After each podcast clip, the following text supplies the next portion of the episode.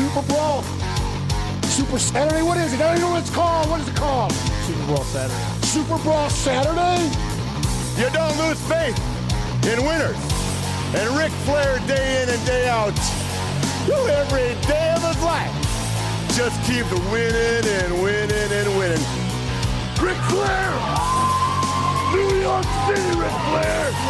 You're gonna find out what hard is all about! I do exactly what I want to do. You say I'm insane. I say thank you very much. make make a make a, uh, a good good lucha lucha thing. I hate God! Hit the deck! Yes! We love you, Scott Steiner! Today, woo, I've got the style and profile like never before. You guys talk about being students of the game. I am the game, JR.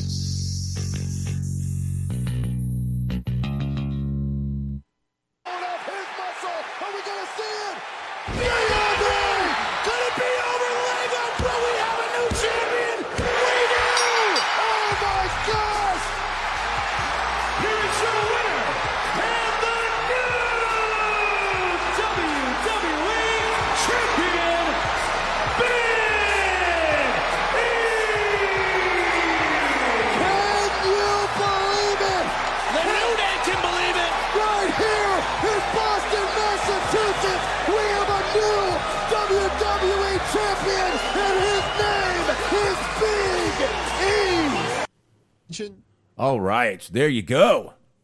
Big E, your new WWE champion. Oh, man. Good stuff going on. Good stuff going on everywhere. What is up, everybody? It is Dirt Sheet Dudes. I am Boxman. And across from me, the sultry, the sexy, the smarky, the Smark Wahlberg. What's up, Smark? Ooh, what's going on? Oh, I see you even went a little sultry there. I like that. See? See? hmm It's very quiet storm tonight. I think. Ah, there you go. Yeah, it's been um been some interesting shit going on on my end, obviously, but uh I'm all right. I'm gonna live. I hope uh hope everyone's all right with that. I'll allow it. Okay, yeah. Um I'm gonna live. They uh I I went back to the doctor today. So obviously if anyone saw some pictures on the Hollywood hangout, I was at the hospital Friday night. Um but uh it was rough, but I'm all right. I'm gonna be fine. I'll I'll make it. They think it might be my gallbladder giving out on me. Kind of like blowing a head gasket. About the same. You know, you start getting bile where it's not supposed to be. You know, you blow a head gasket, you get oil where it ain't supposed to be. Kind of the same thing in your body. I think it might be that. So my doctor today was like, okay, no more spicy foods, no more alcohol, no more soda, no more this. I'm like, no more fun. What the fuck, man? Alcohol. Al- well, I told my wife, fuck that. I got like a case of beer out there. It's getting drank this weekend. I will take the pain. I will take whatever happens. That shit's getting fucking drank. But uh so Mark, I guess I'll go ahead and real quick say I did not watch much wrestling this week. It's been a busy week for me, and today was my son's 13th birthday. I now have a teenager in my house. Does that mean I can smack him yet? Oh yeah, no, you live in Texas. You, you're you're fine. Okay. okay. I just want to make sure it's okay at this point. Um, but yeah, we just went for uh, we just went for hibachi, man. Good shit. Good, good, good food. Mm, it does sound very good. Yes. Yeah, it was. It was expensive, but it was good food. I mean, I forget we've got you know five of us now, really four, and a baby. Baby doesn't eat much, but it was a hundred dollar dinner. Yeah. Yeah. Yeah. But it was worth it. It was good. It was. It was really good. I had chicken and shrimps, Mark. Hmm. I like me some chicken. I usually I don't usually go with the shrimp. I usually go with like maybe chicken's the go to, but then maybe like some steak or some pork or something like that. Yeah, I think you said you weren't a seafood fan, weren't you? Not too much. I will from time to time. There, there's a Mexican place here that you, they just basically put every meat known to man in a fucking tortilla and hand it to you. Put some pineapples on top. I, I love that. You get some steak, you get some chicken. Uh, they have some shrimp in there. That's what made me think of, sh- of that when you said shrimp. So they have all just all the fucking meats imaginable. They have chorizo on there, some pork. It's just mm, Ooh. Ooh, you're talking me into this, man.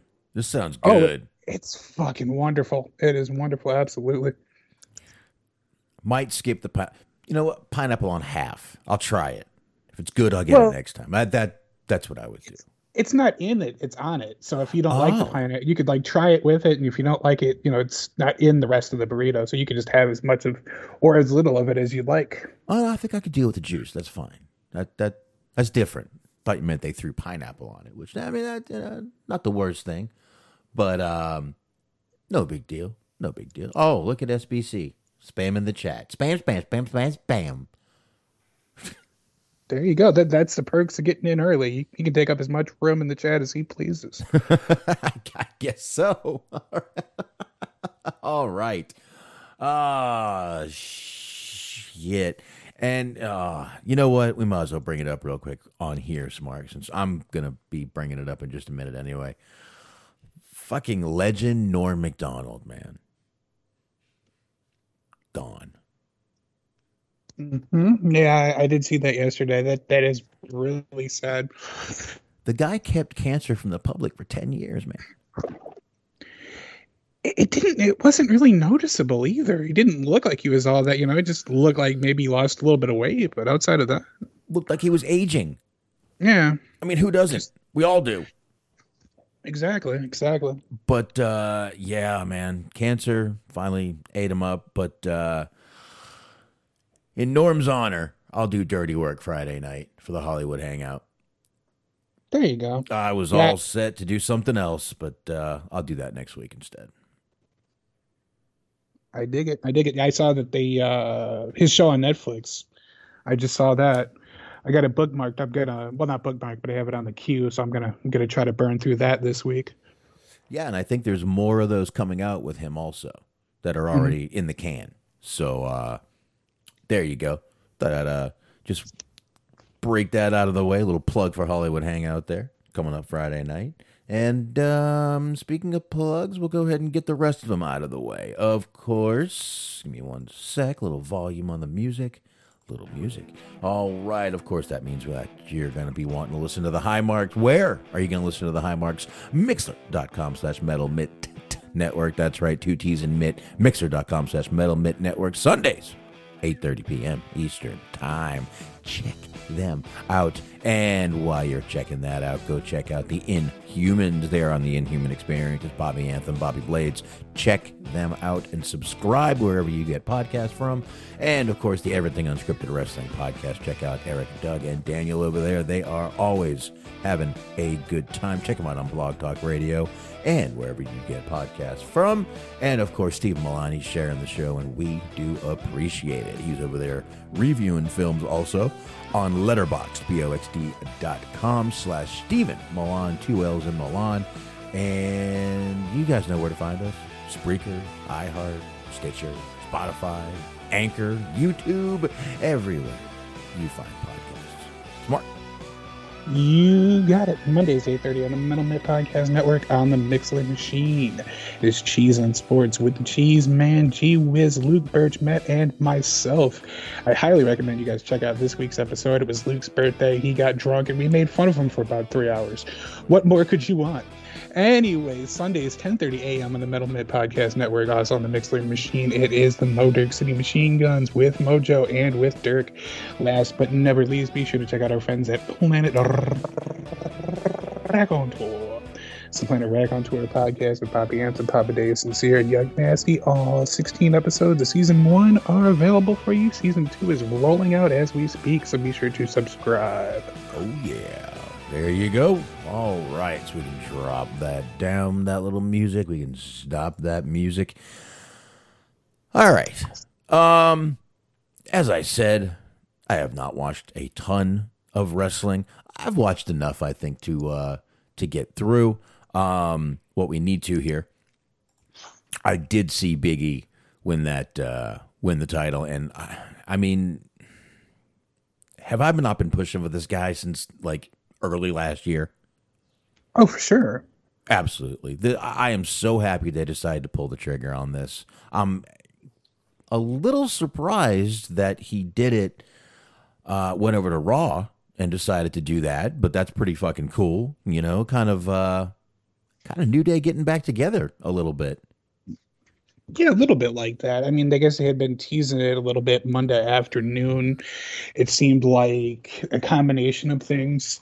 Sort of depends on who you want to believe, but they were saying the overall kind of vibe that they're putting out, or what they, they've been saying, is that they were trying to do this ahead of football. Because they knew Monday night was gonna be the first Monday night football game of the year, so they wanted to do something that they thought were gonna get some ratings on in there, which uh, didn't exactly work based on what I've seen. But they wanted to shake things up. You got Monday night football breathing down their necks. AEW's been doing a lot of cool shit, so they needed a shot in the arm, and this is what they went for. And I, I've been digging it. I like it. Yeah, I mean, I, I, you know, it's only only been a few days, but um, I think it's pretty cool. I'm liking it too. Like I said, I've been pushing for this guy to be champion for a long time. Now I would I would put this guy on every goddamn TV show that'll fucking take him. Every single one. I would have him on every fucking morning talk show. Mm-hmm. That's what I would do. That's me. I've been saying since like THT days that I think that he he's got what it takes to lead a company in this way. And even more so, it's kind of interesting just sort of how much things have changed since the beginning. Like I remember we've talked about it, you've talked about it, I've talked about it, we've all talked about it. Like back when they started rolling out those New Day vignettes, where you had people who were kind of excited because there was kind of the the rumors floating around that they might have been a sort of new nation of domination that obviously didn't end up taking shape. Mm-hmm. But then the first couple of vignettes came and then they debuted and I never felt sorry for somebody being in a stable before, but I felt bad for all three of these guys because it went over like a fucking lead balloon.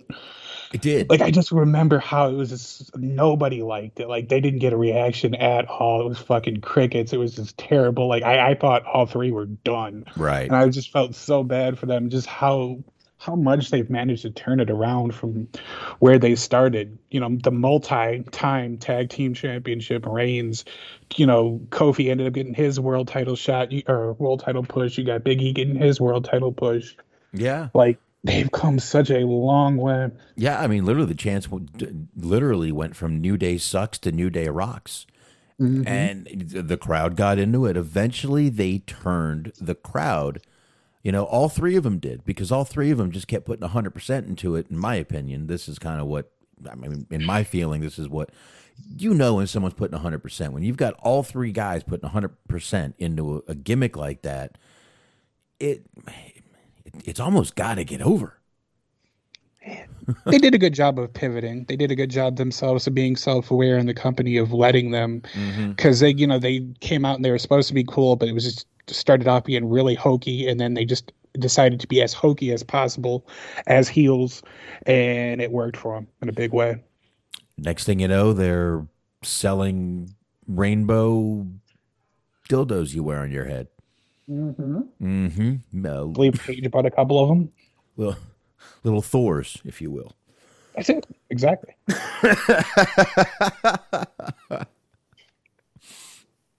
I used to go to a bar that had some, the, a little little two foot dildo hanging from the ceiling named Thor. Nice. Charlie's Rustic Bay Inn. I bet it's not even a, around anymore. This place. Well, I'll give it a quick Google. Let's find out. Full hardcore porn in Fort Lauderdale. Full hardcore porn on the TVs. It was literally in a warehouse district. I think I might have told you this before. You you probably mentioned it in some form or fashion at one point. Yeah. Yeah, it, it's it, it's literally in a warehouse district. You know those little small warehouses that look kind of like you know uh, storage sheds. Basically, that's what it's in, and it's just in the middle of a couple of warehouses, and that's what it was. What's up, Well, birthday see. boy? According to our friends here at opencorporates.com, Charlie's Rustic Bay Inn INC is currently inactive. Inactive. I figured it was closed. There was a lot of bad stuff going on in that place. So, I mean, not when we were there, of course. Mm hmm. Well, of course not. Love you. Happy birthday, buddy. Thank you. You're welcome. All right. Um Yeah, that place was uh a little rough. A little rough. All rough. the best places are. A little rough, but I still don't know how my buddy found it. I never asked. I never asked. All I know is we we used to stay after closing and there were fun times there. Good little bar. Good little bar. Had good times there, man. Good times. Good times at that bar. Times I'm not going to talk about. Times um times I probably should have got tested, Smark. Uh Yeah, it never Yeah. hurts. and I don't mean COVID. Okay, let's just keep going from there, I guess. Uh, but yeah, yeah. Um, how did we get from Big E to that? Um, The dildos. Dildos are a bridge to everything in the world. ah, that's right. We were talking about the the the unicorn horn, the rainbow uh, unicorn horn. Um, no, I mean, look, they turned out to be awesome merch sellers, and you're right. I mean, Kofi had his little run for a little while there. Then you know, uh, multiple tag team runs for him in different. You know, I think Big E and Xavier had a run, or and then Xavier and Kofi had a run. I think they just mixed it up. Right. Yeah, I mean, if you think about how often they like to break up tag teams and like how you know how the lack of longevity that a lot of tag teams have, like within WWE specifically, they love putting people over there, like saying that you know the people that are wrestling now are the best this or the best that. There's a genuine case based on just how long they've been there and how much they've accomplished just there specifically. That you genuinely could say they might be the best tag team that's been there.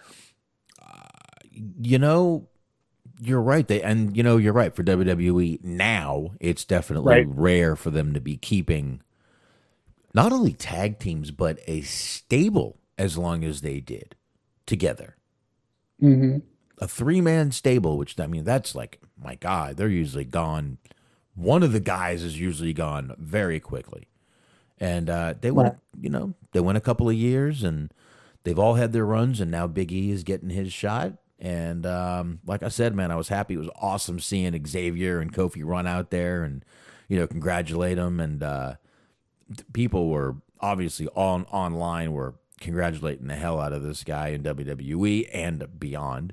Um, I forget who it was. Someone said that uh, Brody would have been proud, which uh, I got to admit that uh, that choked me up a little bit. it Yeah, did. I've been seeing a lot of that. Biggie tweeted that out himself that it was for Brody, and there was a somebody had made like a nice little image online of him just kind of like being in the ring and like looking down on him and shit. So that that was cool. Yeah, kind of like fading away a little bit. Yeah, Look- looking down when Biggie is looking at the title. I did see that. That was that was that was pretty cool. Pretty cool whoever did that. Um pretty fucking awesome right there. But uh I don't know, man. I guess we'll have to just wait and see what goes on with Big E now. But like I said, I would plaster that guy on every television, morning television show that would have him. Uh, Fucking uh, fa- Family Feud Put him on Family Feud.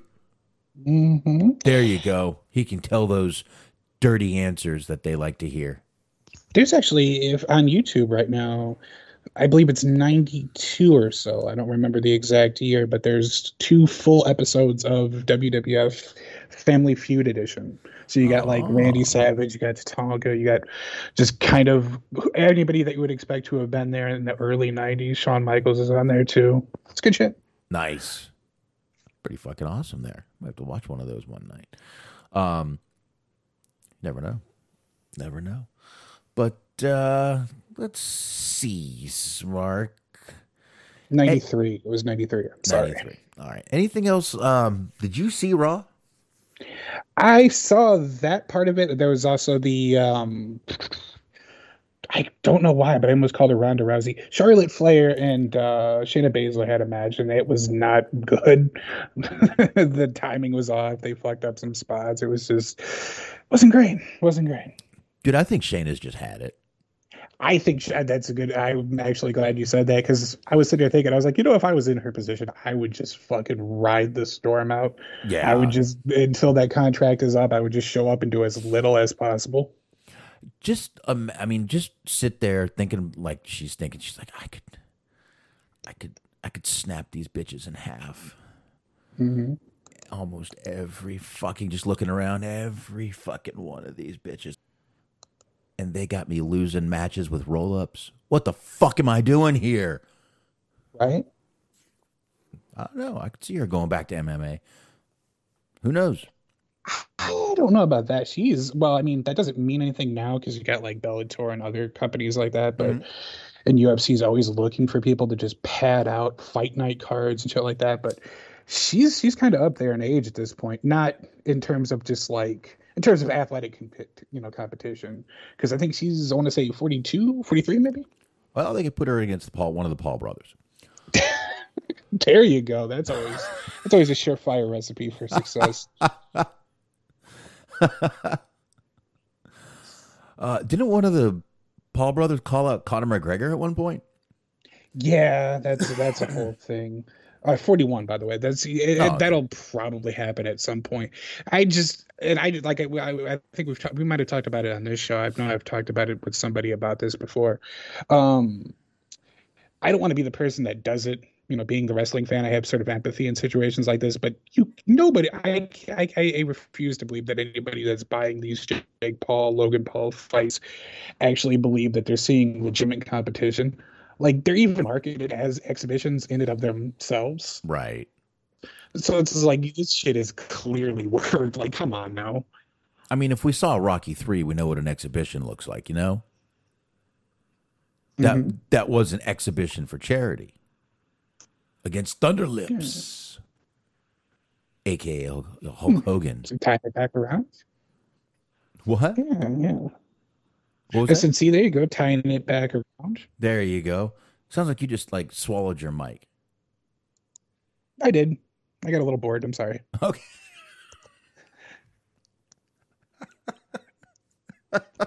okay. Well, you said Thunder Lips, and I was like, I'll show you what Thunder Lips looks like. I'm swallowing this week. The Ultimate Man against the Ultimate Meatball. That's it. God, that was a good movie. He was great in that movie. I'm sorry, man. Even had a little hair still. Mm-hmm. The uh, steroids hadn't completely kicked in yet. my absolute all-time favorite Hulk Hogan performance is like there's he's cutting this promo right before the Halloween Havoc match with the Giant where he, they do the fucking sumo monster truck thing. And he tells him he's saying that this like eight-year-old kid who's having like a double kidney transplant tells tells him him being Hulk Hogan that he needs to belly up to the bar and take on the Giant. No, no eight-year-old child has ever told anyone that they needed to belly up to the bar. I, no, I'm agreeing with that. Um, I have an eight year old, and if he said that, I would look at him and go, "What?" I want to know what type, like, kind of old timey fucking sick child Hulk Hogan's talking to. This is just always makes me laugh because he just, there's no way in hell that interaction happened. he just used some fictional dying child to get over his face. This little kid named Ricky, man. Mm-hmm. Well, he wrote a whole fucking song about it too. I was just coming from my in Heaven. audition. I was coming from my audition with Metallica for the bassist. Um, and uh, this little kid walked up to me. Billy up to the bar, Hulk. Take on Andre, you little pussy. I said, "Oh, brother, watch your language. Eat your vitamins." Stay away from blacks. I mean, uh, Oh God. Okay. what did your dad just say? Oh, okay. That was me. Oh shit. Oh God. Anyway. That was Hulk Hogan talking, not Terry Bollea. Let's just let's just clear that up right now, by the way. that was part of his heel turn. Was he suddenly became racist? Yes, that was the, that that was Hollywood Hulk Hogan. Absolutely. Mm-hmm. I, I I put some paint on my face just to do that. The fuck was that? Damn. What the fuck was the paint? I get- you know if I, I if there was one question I was ever able to ask Hulk Hogan, I would go Hogan during the NWA days. The fuck was with the paint in the face, man? He did make some weird choices. I mean everything else was fine, but he like painted in a beard. I mean, it's certainly an iconic look. I don't know if it's necessarily a good one. I mean, uh, uh, I mean, I'm sure there's many more questions you could ask him, like, you know, do you talk to Bubba the Love Sponge anymore? His wife, anyone? Um, but you know, I'd go with the face paint probably. I will say, if there's any good thing that you can say about him, is he's an awfully devoted father because he did stop mid-stroke to answer a phone call from his son. He he did. like, I'm not taking a family call if I'm doing it by myself, let alone if I'm inviting company over.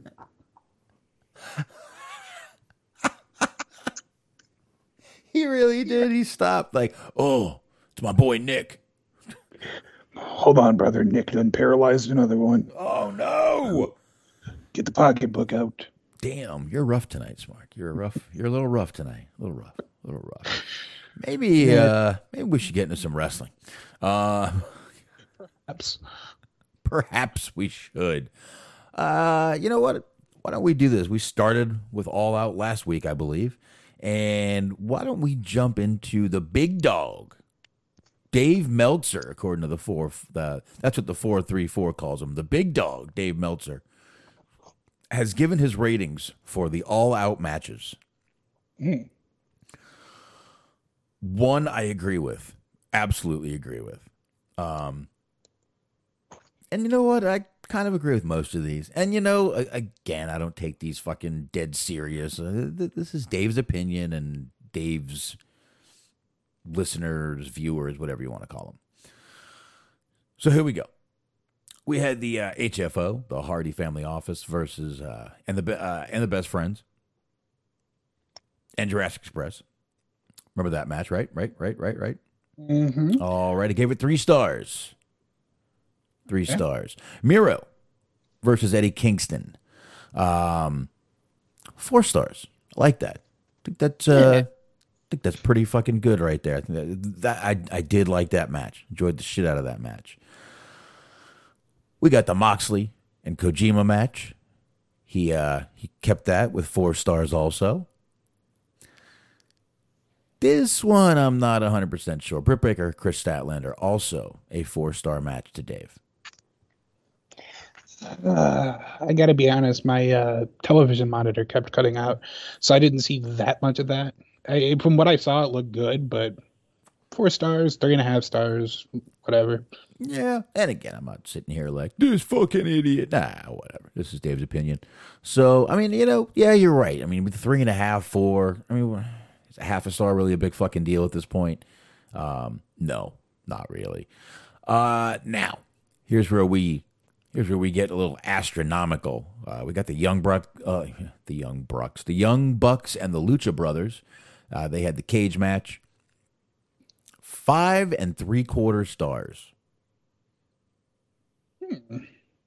Isn't this from on a scale of one to five? yes, but he's he's gotten fancy with it over the years because he gave mm. one of the Kenny Omega Okada matches like a seven and a half stars, some weird shit. So now he's just arbitrarily tacking on extra stars and half stars according to his whimsy. I'm I'm I'm thinking this is like he had either like like after five, I think it's how much of a boner he had. This is like three quarter chub right here during the match. So five and three quarter stars. If he only had a half one on, probably would have been five and a half stars. So I, I believe that anything after five is just, you know, where the boner is at this point. Of course. I think I'm reaching. Um, Well, no, he was reaching. Bad choice of words there too. Okay, the women's casino battle royale. Only gave that three stars. That damn sexist. I mean, you know, yeah, the debut of Ruby Riott, she wins. I thought it was. Uh, I mean, look, was it a clusterfuck? Yes, and I guess it's hard to really give a star rating to a battle royal with so many people in it because, I mean, you know, it just is. I mean, you know, in, even in a three way match, you got three people there to judge. Now you got twenty one. Mm-hmm. So, all right, three stars. Maybe he got tired. Obviously, no chub. Well, yes, he he was wiping himself down at this point. In the oh, that's what it was. He was tired for this part. mm-hmm. For some reason, that uh, meme of the uh, of the guy just uh, of the South Park guy with all the jizz all over himself on the computer, just for some reason popped in my head when you said that.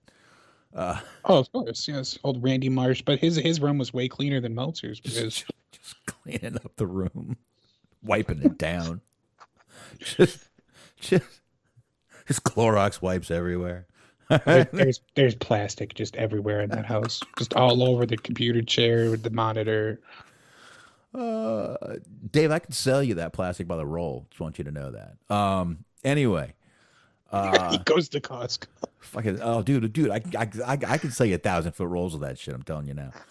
Look, it's it's Wrestle Kingdom weekend. I'm going to need a lot of plastic. That's all I'm going to say. Call the packaging guy, man. I'm telling you now. Mhm. I'll hook you up, Dave. I'll hook you up, brother. Hook you up. Hook you up. Uh, I'll even ship it to you. Ship it to you. MJF Chris Jericho. Three and three quarter stars. I'm telling you, if they didn't add that last stipulation at the last minute, I think that would have been a better match. I swear to God, they telegraphed it, man. Everyone knew Jericho wasn't fucking losing. Jericho was definitely going to be wrestling in AEW. There's plenty more shit for him to, to do. There's plenty more guys for Jericho to put over, which is what he's fucking there for. Yeah, yeah, I can see that. So, I, and you know, uh, my opinion right there. So, I, you know, obviously, sorry if I get uh, a little rambly. I haven't had a beer since last Monday. I'm tired. See, it's been about three days or so for me since I've had anything to drink. Oh, I haven't had anything since last last last weekend. Last Sunday night actually was the last time I had anything. That Sunday is when my stomach started getting a little upset, and I was like, I'll give it a couple of days. And I couldn't even drink. My stomach was hurting so bad. I didn't want to drink. And then next thing you know, I'm just now it's constantly hurting. And like I said, I'm going to live. Uh, anyway, CM Punk, Darby Allin, Smark, obviously, you know, I thought it was a great match. He stuck with the three and the three quarter stars there also. Okay. Yeah, I mean, it wasn't exactly the longest match. CM Punk's first match back after seven years. Still a good match. Um, and I, yeah, yeah. Now, we get to the old Paul White versus QT Marshall match. Dave, I'm with you here, brother. One star. One star. One star. Very fair. Very fair. Very fair. Listen, they both made it to the ring. That's probably a half a star and a half a star right there.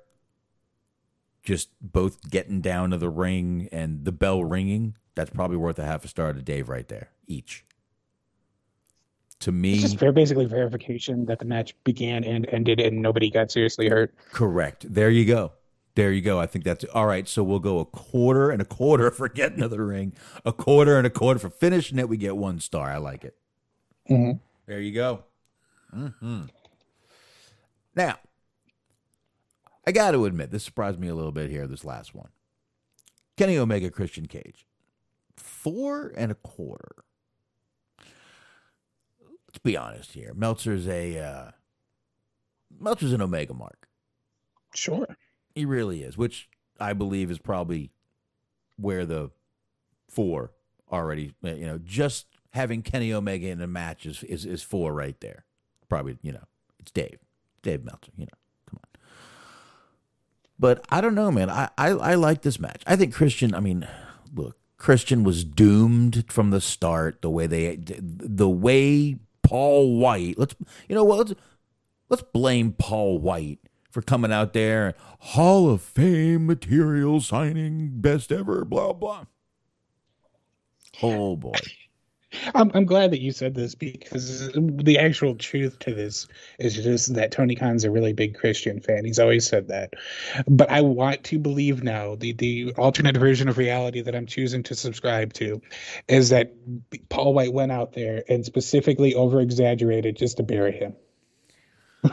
Where he's like, oh no, he's great. You're going to love him. Biggest signing ever. And he's like, what the fuck are you doing, man? and then and then three months down the road, here comes CM Punk strolling the fuck on in. Oh God, man, Christian's an mm-hmm. afterthought at this point. I, I'm I'm sorry, man. That uh, he was doomed from the start.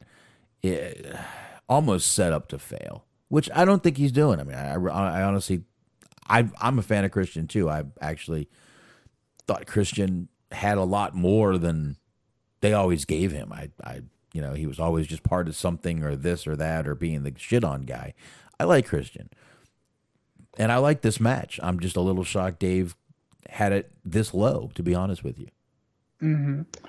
Yeah, I think all is well that ends well. I mean, he's a talented guy. I'm not trying to take that away from him. And I think he rounds out the roster well. But I think now that we've actually gotten some of the big name signings that people were perhaps anticipating and hoping for, that, you know, maybe things go a little bit more smooth for him, you know, down the line. Yeah. Yeah. I mean, let's face it, we just got two real Hall of Fame worthy signings Mhm. in CM Punk and uh, Bryan Danielson. Almost called him Daniel Bryan. Almost did it. Almost It's did hard it. not to do. Almost did it. It is. It's hard not to call Paul White Big Show. Mm-hmm. You know, and I, I, I mean, again, everyone makes fun of fucking Jim Ross. He worked with the guy. Right. It's got to be even harder for him. I mean, it's hard for most of us right now, but what if just like sympathetically every time that he, you know, Jim Ross called him the Big Show, Tony Schiavone just called him the Giant. Like, see, it happens to everyone. now we've It- gone it's like through. the scene in uh, fucking the Adam Sandler movie where he pretends to pee his pants too. uh, Billy Madison. Yeah. Uh, Norm Macdonald happens to be in that movie. See? Yeah. There you go. I was thinking about doing that one, but I went with Dirty Work because he's got a much better part in that movie, much bigger part. It was basically his movie. Right. So, but uh, there you go. That's old. Uh, that's old Meltzy Meltzer's uh, star ratings right there. Not too bad. Not too bad. No. No, I guess uh, you were saying that you agree with kind of most of them, and I, I do as well. It's nothing too outlandish. I mean, really, I mean, I, I would have just completely skipped the Paul White QT Marshall match altogether. I'd be like, oh, that I did? It happened? What? what? It's the first match to get a frown face emoji. from just gets a crying emoji and put a he fucking calls in Andrews area to pitch hit for him. just put a toilet and a piece of piece of fucking wood breaking piss break. Took a piss break for this one. There you go. Sure, mostly. There you go. Let's just get that story out of there right now. All right. Okay. Where uh where to go from there? Why did I have that story up there two times? It, it, it meant a lot to you, apparently. Or I sent it to myself. I did, and I will now close it again. Why there's even less for us to talk about at this point. Um, all right, I, you know, I, I- guess since we're talking about All Out real quick, let me just bring this up real quick, Smark. It did generate well over is the quotes that are being used well over 200,000 pay-per-view buys. Nice. So I think that's pretty goddamn good in this, you know, day and age of how pay per view is is working. And I don't. It it doesn't say that that includes um any of the online. You know, well, well, I'm sure this includes FITE TV, probably right. Yeah, oh yeah, I'd imagine it would. But I believe there's a couple other ways to get their pay per views. I think. I mean, I wouldn't know of such ways, but but um, Well, I mean, you're never going to calculate that ways, Mark. well, that that's actually kind of a point that I wanted to make about that was I I was seeing a lot of people online, a lot of people who I know perfectly well has or have other er, like alternatives and ways to access the show, saying straight up, and I, I believe a good majority of them that they bought the show, and then like you know two or three hours later saying that you know it was the best pay-per-view purchase that they ever spent the best 50 bucks they ever spent whatever like the the lack of buyer's remorse everybody is saying that they felt good about in today's day and age where you know such things are so readily available for far less price that they didn't regret their decision at all i think that speaks volumes too Yeah, definitely. Uh, It's always funny seeing people in the stream saying how they just spent money well spent. Um, you know, sitting there in the stream, hey, I that money well spent. You goddamn right it was. Um, but anyway, anyway, two hundred thousand is very good. It looks like the um, original estimate that they were looking for was about one hundred and thirty-five thousand. Um, so they well over overdid their estimate. That was uh, right from the mouth of Tony Khan on Busted Open Radio. I guess he has a weekly segment on that show. something like that Yeah, well, good for him. Um, but they are saying that two hundred thousand right now is a low end estimate, and the actual buy rate will be higher when it's known in a few months. So we'll have more on that when it comes out. But that's the estimate right now. hmm, that's interesting So, man, they uh, listen. You had CM Punk coming back. You know, St- Sting. You had, uh, you know, there were talk of Bryan Danielson coming in. There were talk of Adam Cole coming in. There was a lot of talk. You had a lot on this show, man. Like I said, this show just kept fucking giving and giving and giving and giving and giving. It was great. It was a great fucking show, and they sold it with the week, you know, a couple weeks before with bringing in Punk on Rampage. It was smart. It was very fucking smart what they did. Right. Yeah, and I mean that they're always pretty good with this, but you know they did a good job of like building up the matches in advance too. It wasn't one of those situations where it's like, oh hey, we realized we got a fucking pay per view in two weeks. Yeah, exactly. Oh shit. Sorry. Nah, it happens. It happens. Oh no, I'm. I came home and passed out for an hour before we went to dinner. I didn't have a choice. I was fucking falling asleep on the ride home. Yeah, it's not usually usually not a good idea. Tends not to be. No, my car's good about that. If I go off the road, it goes beep beep beep beep beep beep. So Yeah, my mom's got a car like that with the whole like, anytime you're too close to somebody, the mirrors lights start blinking, and there's a little like no, like you said, a little alert that happens if you go too close to the other lane or what have you. yeah, don't have the don't have the the mirror lights, but uh, my car does tell me if I'm too close, and even if I'm about to get into an accident. Well, at least it warns me. hey, Yeah. no, you're about to die. Okay. I'm not gonna. I I want to say something, but I'm not gonna say something. It's nothing racist, but it's extremely offensive. So, anyway, uh, Smark, you had a few articles that you might want to go ahead and bring up right about now. Yeah, because I mean, it, it's very distasteful to make a Paul Walker joke. So, um, it was his birthday recently. I think we had, same same day. I think. Well, Shared the same day. well, you know, Fast and Furious, uh, the first one did come out 20 years ago uh, this month. Mm, interesting. Just, just to, just to throw that little uh, fact grenade out there that can blow up later. Go ahead. Very interesting. Well, speaking of sleep, I think you can sleep a little bit easier knowing that it is being reported that old Pete Dunne has re-signed with the WWE for three years. I know this was weighing heavily on your mind.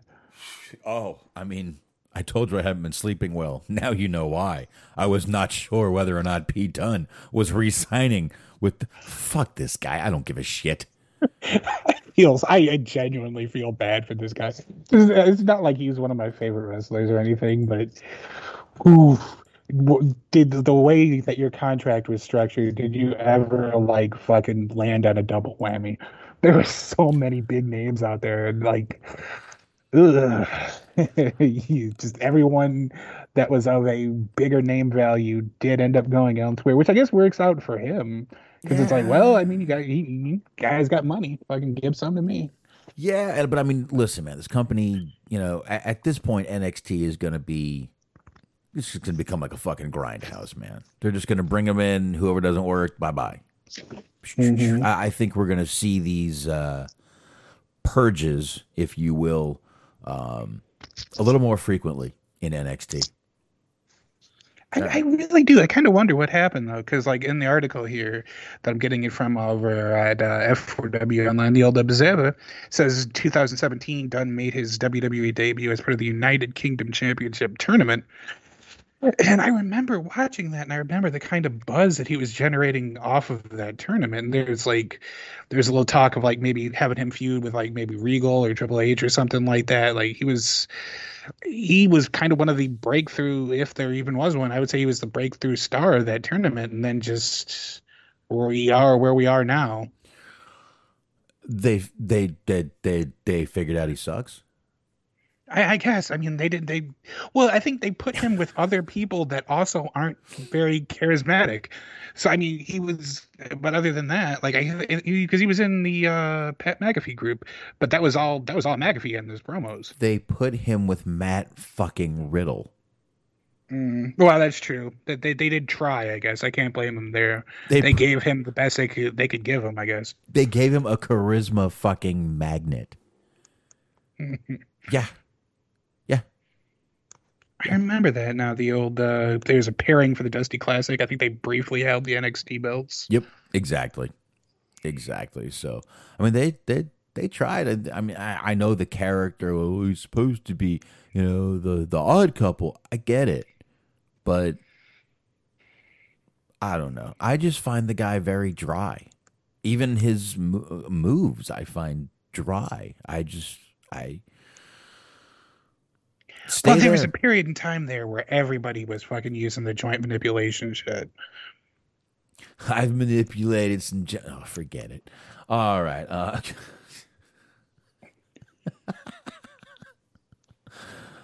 I, I just, I don't know. I, I, I, I just think the guy's bland, dry. Yeah, yeah, it's hard to argue that that point at this point, but I don't know. It just seemed like he was going to have some potential to develop, and I guess he just never really quite did. He's always kind of just been what you see is what you get. Well, it's great, but yeah, you do need to develop a little bit, maybe evolve a little bit, even. You know, Mhm. show some sort of personality is all I'm saying. You don't always Oh, have no, to be sure. the big brooding. Look what I can uh, do. Give me your finger, Mhm. motherfucker. I got two feet and a fucking and another hand. Fuck you.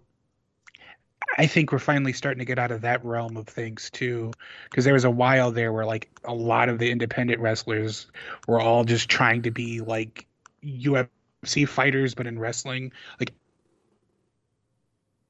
Oh, you cut out there for a second, Smark. it's because that was that market got so oversaturated so quickly. Hmm.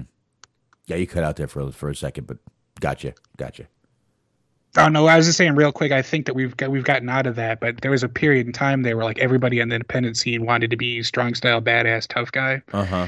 and it just got to the point where it became so fucking oversaturated that that became everybody's gimmick, and like nobody stood out because everybody was doing it. Yeah, which is why they made Bloodsport. hmm So now once a year they get to do that. Oh yeah, yeah. Good for them. You know that kind of work shoot. Uh, style. It's actually I, I, I do dig that show. Those I've seen the majority of them. They're, they're usually pretty fun, but that's like you said because it's a once a year you know thing. hmm Yeah, and I mean, I saw the first one, so that's, Yeah. that's about all I saw. But yeah, but at least you know. But you're right. At, at one point, everybody was trying to be that that, and it's kind of still going if you think about it. I mean, every Oh yeah, I mean those wrestlers haven't died out, but I'm saying like the new batch of like kind of people on the independent scene it's almost overcorrected themselves because you got a lot of people that are just like overly corny at this point. They're like super gimmicked up. right. Because you got like I don't know, you got people like Warhorse out there now. You got Dan Danhausen out there now. You just other people that are like kind of trying to follow the Orange Cassidy motto or mold of just being a character instead of trying to be a tough guy. Right. Yeah. Yeah. Now, now you said Danhauser, and did you go? Did you? I mean, I, I'm not going to say that I audibly groaned. I, I think that's pretty um, decipherable in the audio. I think you did. Okay. Well, let's just say not everybody's a fan. I mean, all I hear is the guy's fucking awesome. I, I've watched, I've tried. It's it's not for me. So the guy, And I say that as somebody who is quite unapologetic, unapologetically a fan of some of the cornier, more sticky type things. I loved me some Chikara while it ran, but there's even this is just a little bit too much for me, man. now I, I gotta say, I mean, what is the gimmick? Oh boy. Okay. That's that's Disney horror, I guess is the best way to describe it. He's like Okay. trying to do like a PG version of like the Bray Wyatt character of like spooky, mysterious guy, but like he's kind of corny and he he doesn't swear as part of his shtick. Sounds like like like like drop dead Fred kind of guy. Yeah, kind of. Like he- I don't know if he still does this, but when I was watching, he would like kept a jar of teeth that he would bring to the ring. So it was like it was supposed to be this kind of. It was a dark character, like at, at least in concept. But then, of course, it was obviously like played for a little bit more of a campy, silly. You know, I don't want to say like Freddy Krueger, but like kind of in that vein of it was a little bit more shtick than it was like you know you would get from like a Halloween or you know Friday the Thirteenth that kind of thing. Okay. Guess I'll have to watch it and see what I think from there. Yeah, I, they they used to do this one spot where uh, I think you would like it if you were a fan of uh fucking Pee Wee Herman and the I can't remember the movie, but that the the part where he's in the biker bar and they're playing that song Tequila, he would do that a lot. Ah, that was in um, uh, Pee Wee's Big Adventure. Mm, okay. Yes, yes, it was. And he was in a biker bar. Good movie. I haven't. I never really saw it. That was a little bit like after or a little bit before my time in terms of like children's television. I kind of missed that part of it. Well, by your time, he had already probably jerked off in a theater. hmm That honest to God was what he was known for when I was growing up, and I like I knew kind of enough to know that he did that. You know, the funny thing is, I don't know why. I mean, not funny, but the strange thing is, for some reason, for some strange reason, people think he got caught for like pedophilia or something. Right. I've heard many people, many, many people have been like, no, he did not. I think was I think some of that I don't know. Like I, I can't speak for these the people that believe that, but I think what he did technically does count as a sex offense, which technically does make him a sex offender. And when you hear that verbiage, you tend to think of a much more egregious type of crime. All right. Okay. I could go with that. But really, he didn't. I mean, he wasn't on stage with kids very much. He was usually on stage with adults. I mean, Phil Hartman was part of part of his show. Uh, at that time, it was uh, Larry Fishburne. It wasn't Lawrence yet. Um, so you know, um, you know, those were the people that he was working with at that time, and you know, he just it's just very odd that that's. But I think you're right with that. That's probably exactly what people think when you, all they hear is you know a, a sex offense, and I mean, he was just jerking off in a theater. That's what you were supposed to do in that theater. Well, I mean, if you get caught taking a piss in public or whatever, you get a little drunk or whatever, and they catch you peeing on the like outside of a building, Yeah. you become a sex offender. And like, I would let somebody who like got drunk and peed on the side of a building watch my kid versus somebody who, you know, spent some time at a summer camp. Well, yeah, exactly. Exactly. But uh I don't know, man. I like I like Pee Wee when I was a kid. I'll still watch some Pee Wee. It's cool. Cool. I tried. They would. They used to show it on IFC. A couple years ago, they would show it on IFC like late at night, and I tried to get into it, but it was just one of those things where just certain shows you had to have been a child or like kind of a certain age to have been able to appreciate it. Mm-hmm. Because I I, I, tried that. that. with Star Wars too, and I felt like if I would have watched Star Wars as a kid and not instead of a grown man, I would have probably appreciated it more. Yeah. I mean my kids watch uh I have some of the Pee Wee's Playhouse discs and they watch Ah. it and it's it's still pretty cool. It's not bad. It still holds up. I mean, it's definitely creative. It was just, I, I just missed the boat. It was just one of those things I missed the boat on. You really realize he was definitely trying to fuck the uh what was her name? The one girl. Oh god, Large Marge. No, that was in the movie. Okay, yeah, I think was she like a redhead? Yes. Yeah, I can look it up real quick, but I can't give you a name. I just only vaguely remember. I can't remember her name right now. Suddenly, as we were talking about Pee Wee Herman, I noticed that the chat exploded. So that's an interesting. that's what happened. And Large Marge was in also in Pee Wee's Big Adventure. Let's see. Fucking a, it's gonna take a second, but I we will eventually get to the bottom of this here mystery. Yeah, because that's when he um that's when he left the bar that you were t- talking about earlier. He Like knocked over uh, a bunch of I call them bicycles. Yeah. uh, motorcycles. yeah. Tell him Large Marge sent you.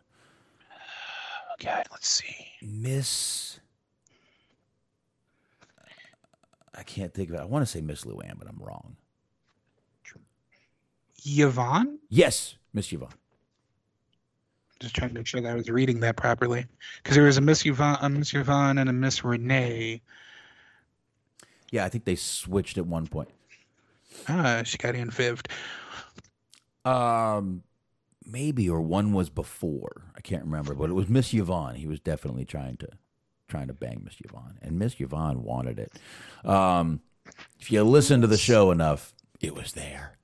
Let's take So- a look, because they, they're showing her like current day, so I'm gonna have to do some reconnaissance here and pull up some older pictures.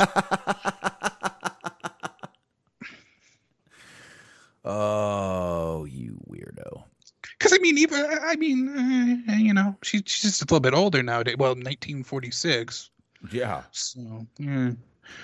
It's, eh, nah, I guess. all right. if anybody else wants to share in the chat whether or not they would have sex this if anybody else wants to do a little Google search on themselves, tell us smash or pass. Um,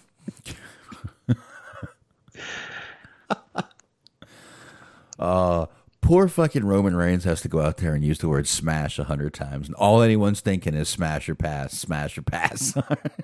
Mhm. Oh, actually, hold on a second. uh oh. Okay, yeah, yeah, all right. I, I, I, I'm seeing better photos here. Okay. Okay. well, Scott from It's Pathetic with Scott and Rybread weighs in and says, "Depends on my mood." It's very thoughtful. I, I like that he that he's giving this the, the proper credence that it deserves. There- oh yeah, that's that's that that's her. All right. Mm-hmm. Okay. Yep. Yep, that's her. Okay. Oh, pathetic said. Def- oh, pathetic went up. That's it. Definitely. Definitely. Okay. Now, you, you- I'm not going to require anybody else in the chat to weigh in on this, but I'm going to ask you personally. You think he ever got like bored? Just hypothetically, let's say that Pee Wee Herman was a real person and that Pee Wee's Playhouse was a real place. I think he ever just got bored one day and he was just kind of like looking at the chair. One thing led to another. Probably. Yeah. No, I wouldn't have blamed him. I mean, I think it's just basic curiosity at that point. Jerry. Mm-hmm. Jerry did have a sweet little voice. King of Cartoons broke it up before anything serious popped up. Oh, Don't the- worry about it. The king of cartoons. That fucking show was awesome, man. I'm sorry. I mean, I just said I only watched like two or three episodes of it, but I remember half the fucking cast, so it did something Yeah. right. Yeah, yeah. There you go, man. So anyway, once again, we veered off a little bit there, but uh, chat room seems to enjoy the veering off. Um, but uh, Smark, we had a couple more things to get into, and then we'll talk a little NXT, and then I guess I will let uh, you get into AEW because I didn't get to watch a damn minute of it tonight. All right. Sounds like a plan for me.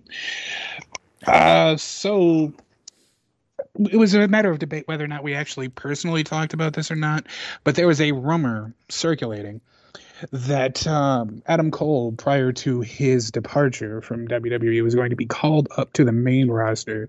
And he essentially, it was being described as he was going to have the gimmick that Lio Rush had with uh, Lashley, but it would be for Keith Lee.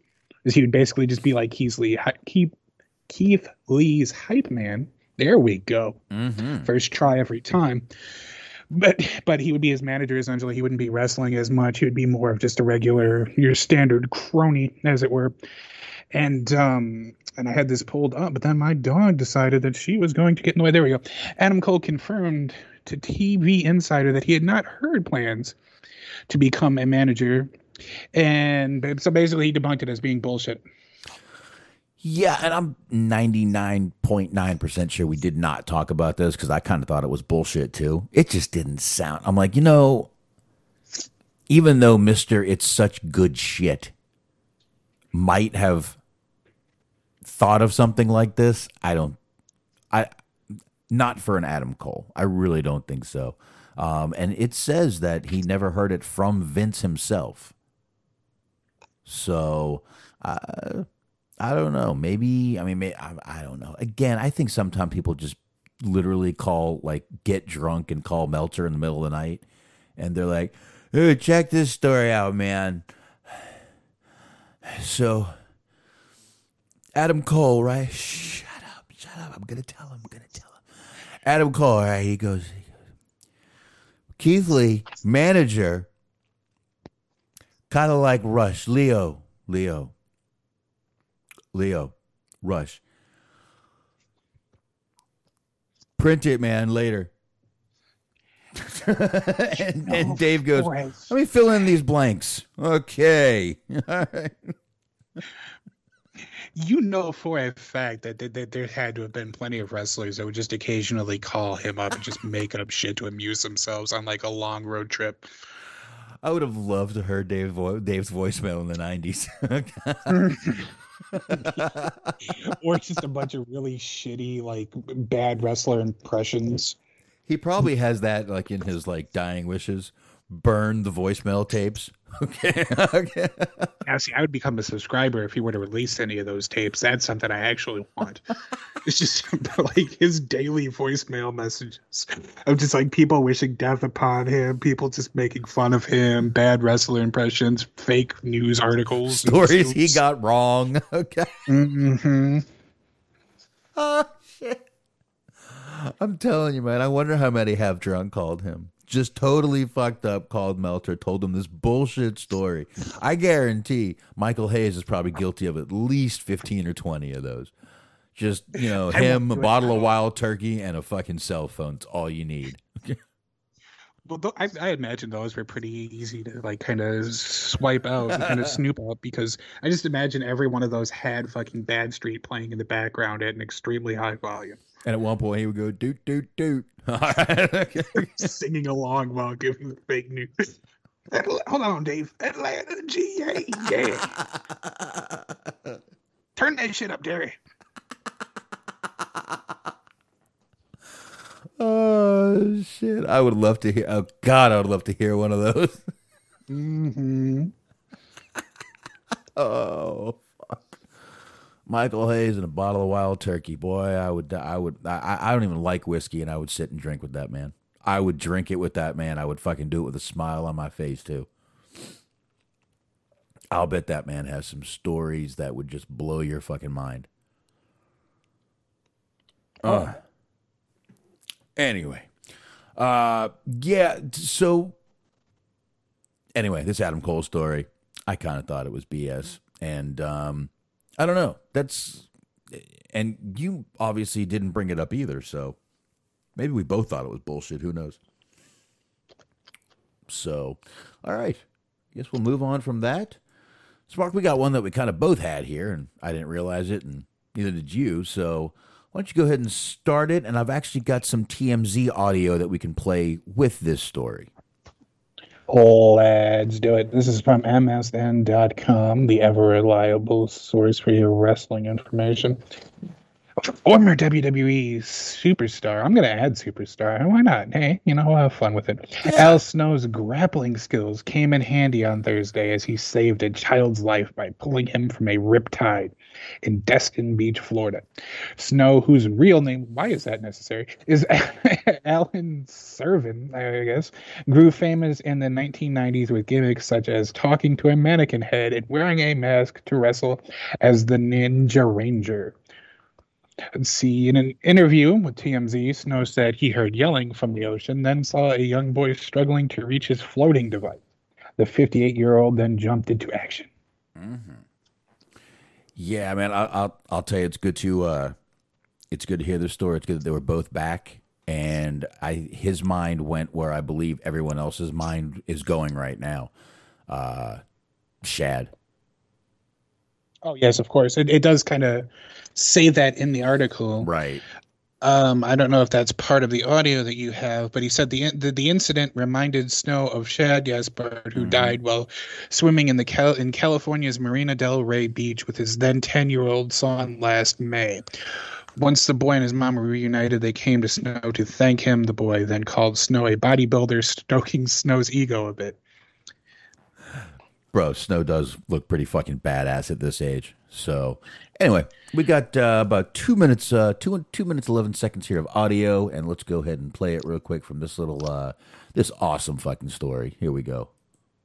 I didn't do anything that anybody else wouldn't have done, but I just was. We were uh, a friend of mine, and we were out in the water um, at the in Destin Beach here, um, and uh, uh, I started hearing um, some people yelling, and uh, I looked over and um, I saw a little boy. He was starting to. He was trying to swim and um, trying to reach his where his raft or his float.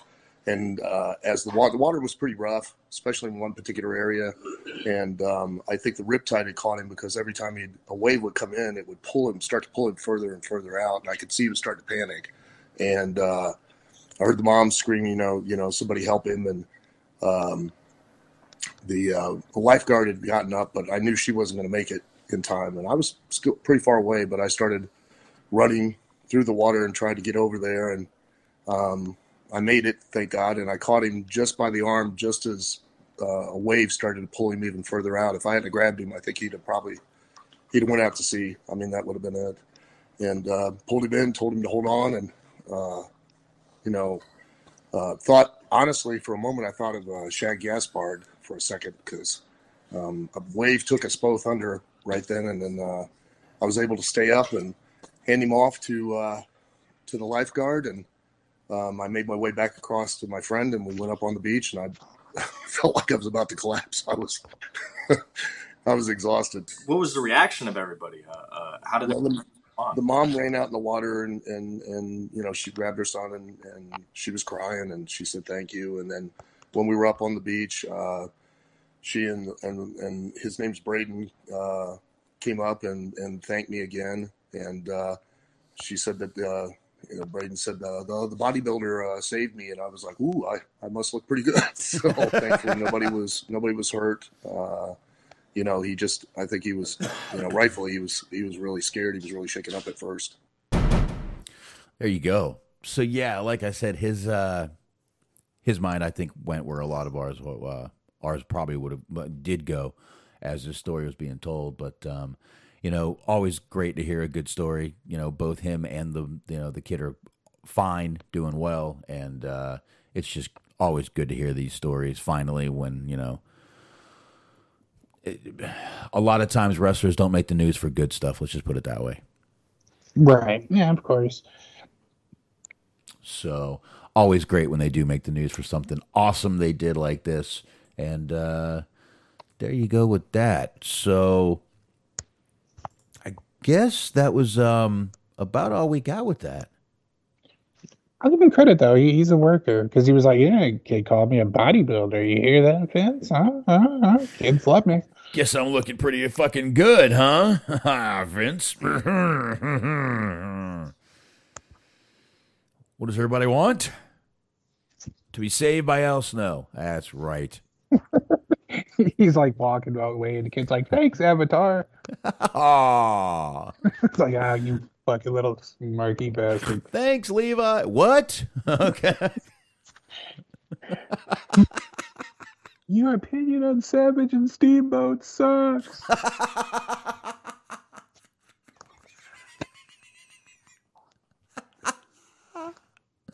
that would have been awesome. I was walking away, and the kid goes, "Hey, your opinion on Steamboat sucks." I didn't know what to do. I went back. I threw him in the fucking water. All right.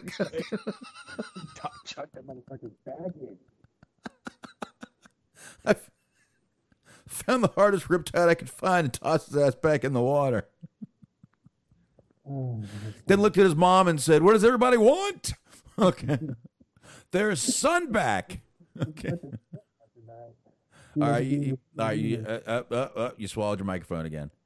Mm-hmm. Oh no, I'm saying that dad took you out to get it All right, let's. I think we should move on. I, I really do.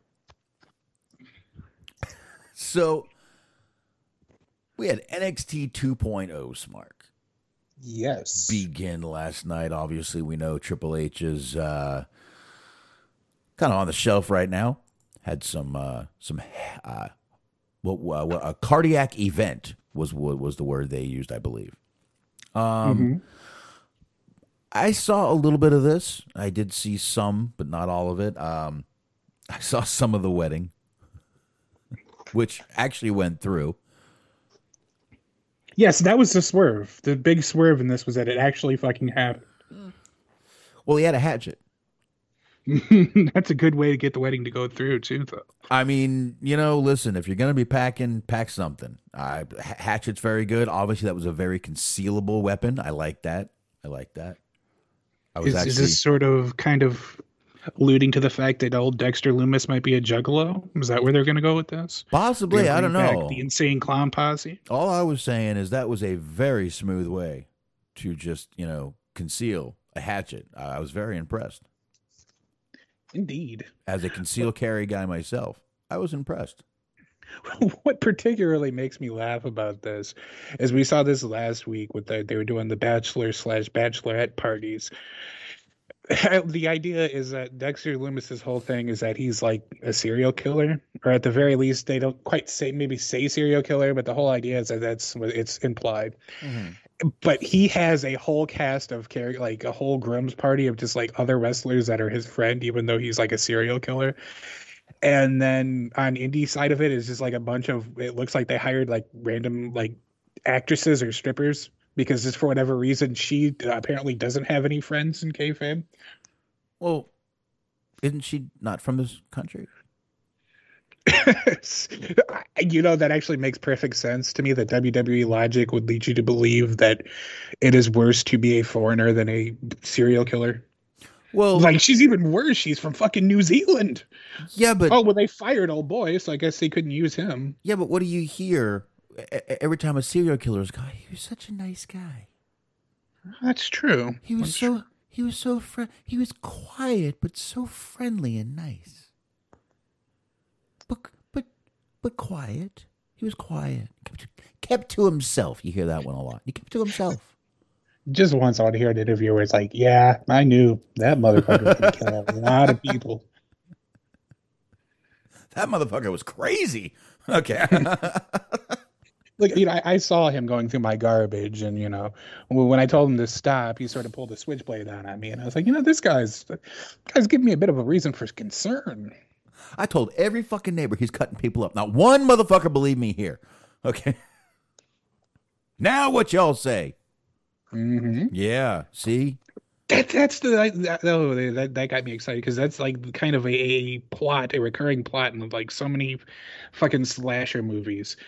Is like there's always the one guy that's like, I wouldn't go there because you know 20 years ago a bunch of teens got murdered at that campsite, and they're always like, oh fuck you, crazy old Joe, and they go anyway, and then a bunch of them die. And it's like, was he really that crazy? He was like, hey, you know, that's probably not safe. Yeah, yeah. I mean, you know, again, go armed. If you're gonna go, bring a hatchet at least. Um, Mm-hmm. so anyway, Smark NXT 2.0. Let me just start right away. New logo. What do you think? the logo isn't so bad. It's just everything that they use to accentuate the logo is like kind of an eyesore. The logo makes me. Uh, I mean, I'm I'm gonna just kind of be honest here. It makes me think I just puked on acid. Mm-hmm. Really, I, I, I honestly the color. I, I don't mind the colors. Honestly, I actually think it's kind of cool the way it is, but it just looks pretty fucking trippy. It does look like someone just puked on acid and said, "Oh, that's awesome." Pretty much, yeah. Yeah. But I mean, you know, it's got you know the the the N on the left. It's got the little kind of, you know, it's got the hook on the little font, almost like a point right there. And I mean, it, it it's a, a little blocky compared to what it was, but um, different, but kind of cool in a way. Yeah, I mean, it, it it does what it's supposed to do. It does symbolize a new direction that they're trying to go in, and that's about as far from the old direction as you could possibly go in terms of stylistically. Yeah, and they had a few things happen last night. Um, I, I guess the first thing we should actually do is Samoa Joe put out a little one minute, 20 second video relinquishing the title, claiming injury. Um, a lot of people are calling bullshit. Has he even defended the title yet? No, no, he won. He beat, you know, he beat uh, fucking Karrion Kross at the pay per view, and then that was it. All right. Now, I mean, he could have got hurt training or something. Who knows? You know, working out. who knows? Who knows? I kind of tend to believe it because unfortunately the guy's got a history. True. Like I feel bad for him, but it's just it seems like he can't catch a break with that shit. True. So let's go ahead and start with that quick one minute, 21 second video. Bang. I'm NXT champion Samoa Joe. Upon my recent return, my goals were very simple. I sought to ensure the respect and integrity due to both NXT and its championship. I sought to ensure that everybody understood that the needs of one individual will never outstrip the sum of the brand. Today, I find myself having to stand on those principles. Recently, WWE Medical has informed me that due to certain injuries, they would like to have me step away from the ring for a brief, yet still indeterminate amount of time. I realize that this week we are on the cusp of a new NXT. We are on the brink of a new era in our history. And I realize that that era deserves a fighting champion. And that's why it makes this very difficult decision. Effective immediately, I relinquish the NXT championship. Best of luck to those who will vie for it. My sincerest condolences to whoever wins, as I will be along shortly to recollect what's mine. All right. That doesn't, uh, that didn't seem written to you at all. Eh, I mean, maybe a little bit, but it's it's hard to say, you know, whether or not they kind of it's a legitimate injury and then they built that around it, or they wanted to just do something to kick off the beginning of of the new NXT, and that's what they decided to do. It's hard to say. That's what I mean. It almost seems like that's what he was saying is that uh, they wanted to kick it off and um, Ciampa became champion. Right. Which I mean, that kind of to me, I feel like if you're going to start off new again, the, you, kind of just put the belt back on the old guard. So it kind of seems counterintuitive with the decision if they did make the decision to strip him of the belt just so that they could kick off NXT in you know like a special way. but an NXT staple. That's true. I mean, you think NXT? I mean, this is the guy that came out and you know, I believe it was when Finn Balor came out and he told him, you know, welcome to the main roster. Or who who was that that he said that to? That sounds. I mean, I, I remember him saying that, but I mean that that sounds right. I think it might have been, but uh, you know, I I got no problems with Ciampa being champion. Uh, Don't try to say that too quickly, um, at all. I think it's actually a good move. Like I said, he's a staple, man. He's a staple when you think about NXT, and who else to bring in the new NXT, but a staple of the old NXT. Mm-hmm. You got to have a little bit, you know. You got to have that little bit there too. Can't completely shake it up. Shake it up. But I guess you know, so it, it was the usual crew running things this time. I guess they said Kevin Dunn was back there running things. Um, you know, Pritchard, McMahon. So just another WWE production. Yep, and they wasted no time making that clear because they went to the old familiar form of having somebody wrestle twice or hmm. having a match get restarted. Well, that's kind of like been their new little go-to lately. Yes, just having one or you know having one or perhaps multiple people work two or three times in one night for just seemingly no apparent reason. Yeah. Why not? Why not?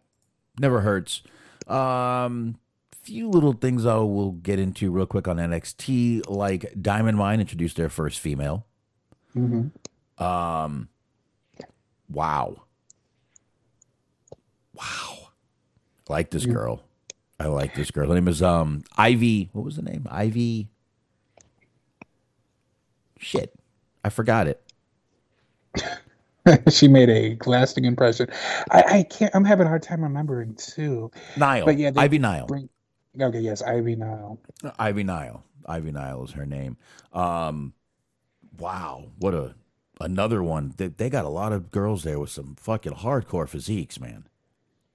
Just some old beef to them, yeah. Well, I mean, you got that girl from the, the, the one from Hit Row. You got this one now coming out. These girls are fucking ripped, man. But um, I believe this girl's a former MMA fighter.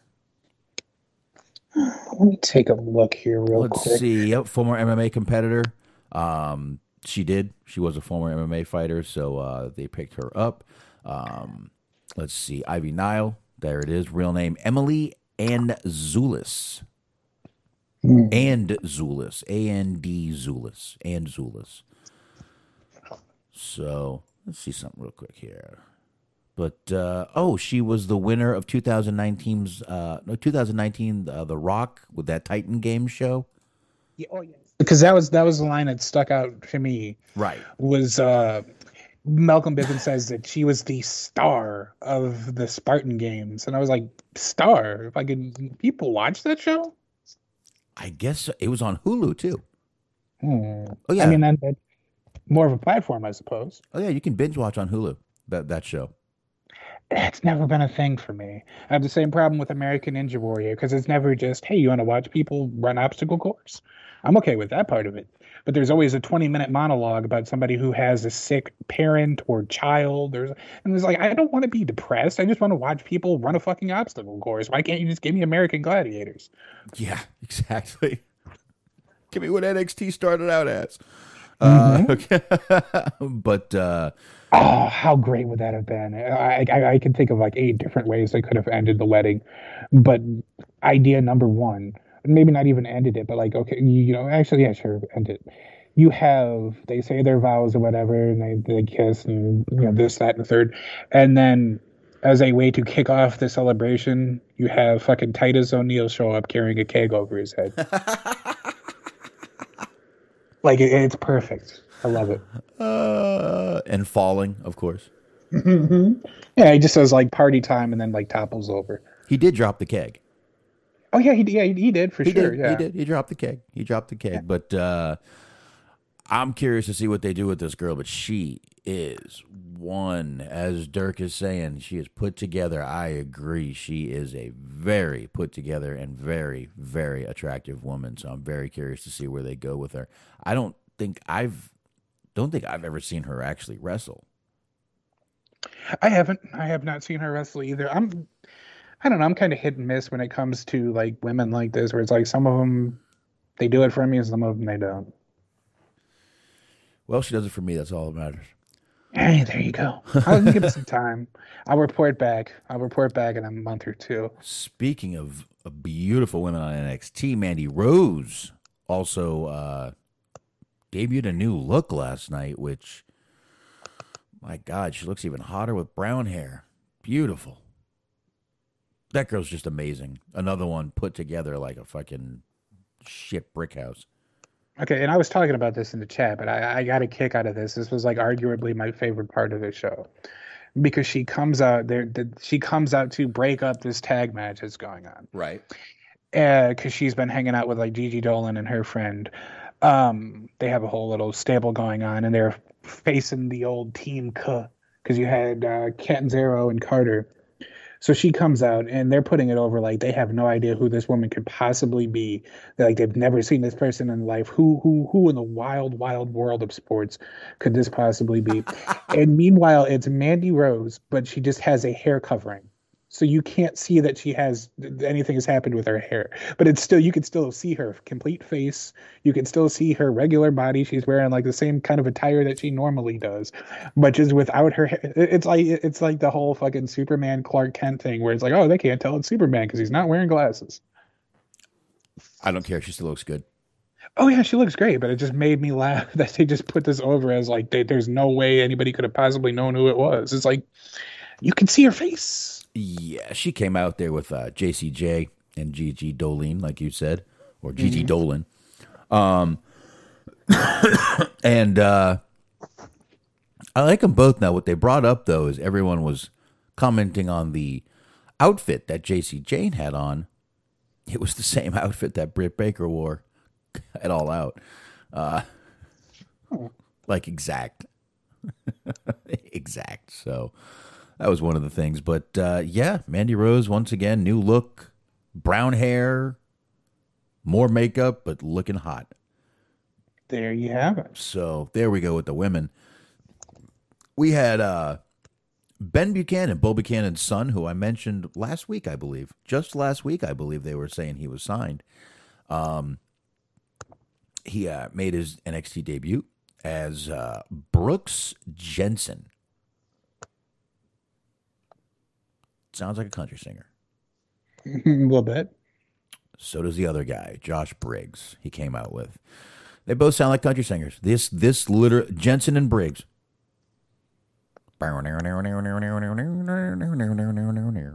Right? Uh, you, you definitely selling me on this, and it's not even like the good country; it's like the frat boy country,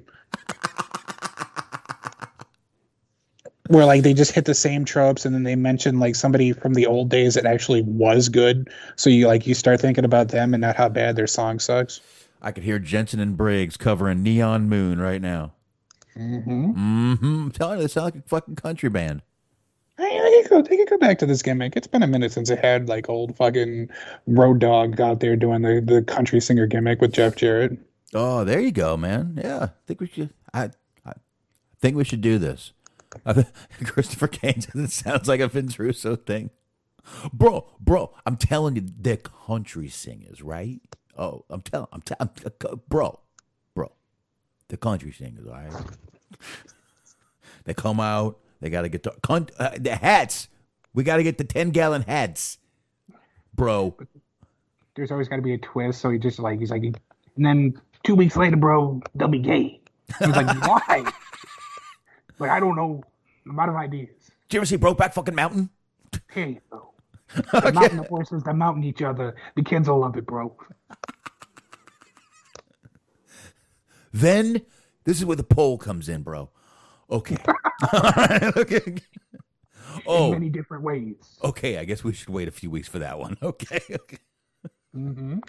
It is 2021 after all. I mean, you know. That might offend someone. Okay, I got you. I got you. Okay, okay, okay, okay. We'll skip that. I want that to be what Vince Russo pitches now. It's just a twist. He just always just makes people gay. He's like, oh, it's like, all right, so he, he works at a grocery store, but he's gay. And then, then there's a pole match. Mm-hmm. right after. Of course, it's got to be a poll because it's like, no, Vince, we're going to cut you off right there. It's that great? Okay. yes, it is.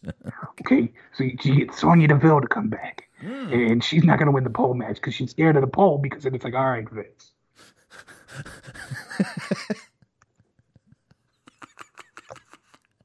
Good. It's it's, it's phallus like. You get it? Okay. No. No. All right. Uh, he said like 20 minutes later, he's still trying to explain it. bro, bro. It's logs. No. Pole. No. Okay. All right. All right.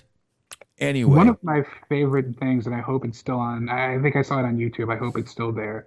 Was him reviewing a New Japan show where he just pronounced every one of their names, but it, like each one was wrong to just an impressive amount of level. well, I'm not saying anything for that one. Okay. Oh, uh, it, it can be hard sometimes. I, I know the pain, but uh, it's just amazing because it's a thick ass Brooklyn accent, and like you would think that he might get one or two right by mistake, but no. No, not at all. Not at all. But um, we also, before we go way too deep into this with the poll, bro, um, we had another, we had another debut. wasn't a bad one. wasn't a bad debut at all. Um, but the name, the name, the name is what uh, what we're all complaining about. We had the son of the legendary Rick Steiner make his in ring debut, and I, you know, his name is what Rechsteiner, and they brought him out as Bron Breakker. Bron Breakker. Bron Breakker. Two K's. Bron, B R O N, like Yes, Tron. they went back to Brakkus spelling.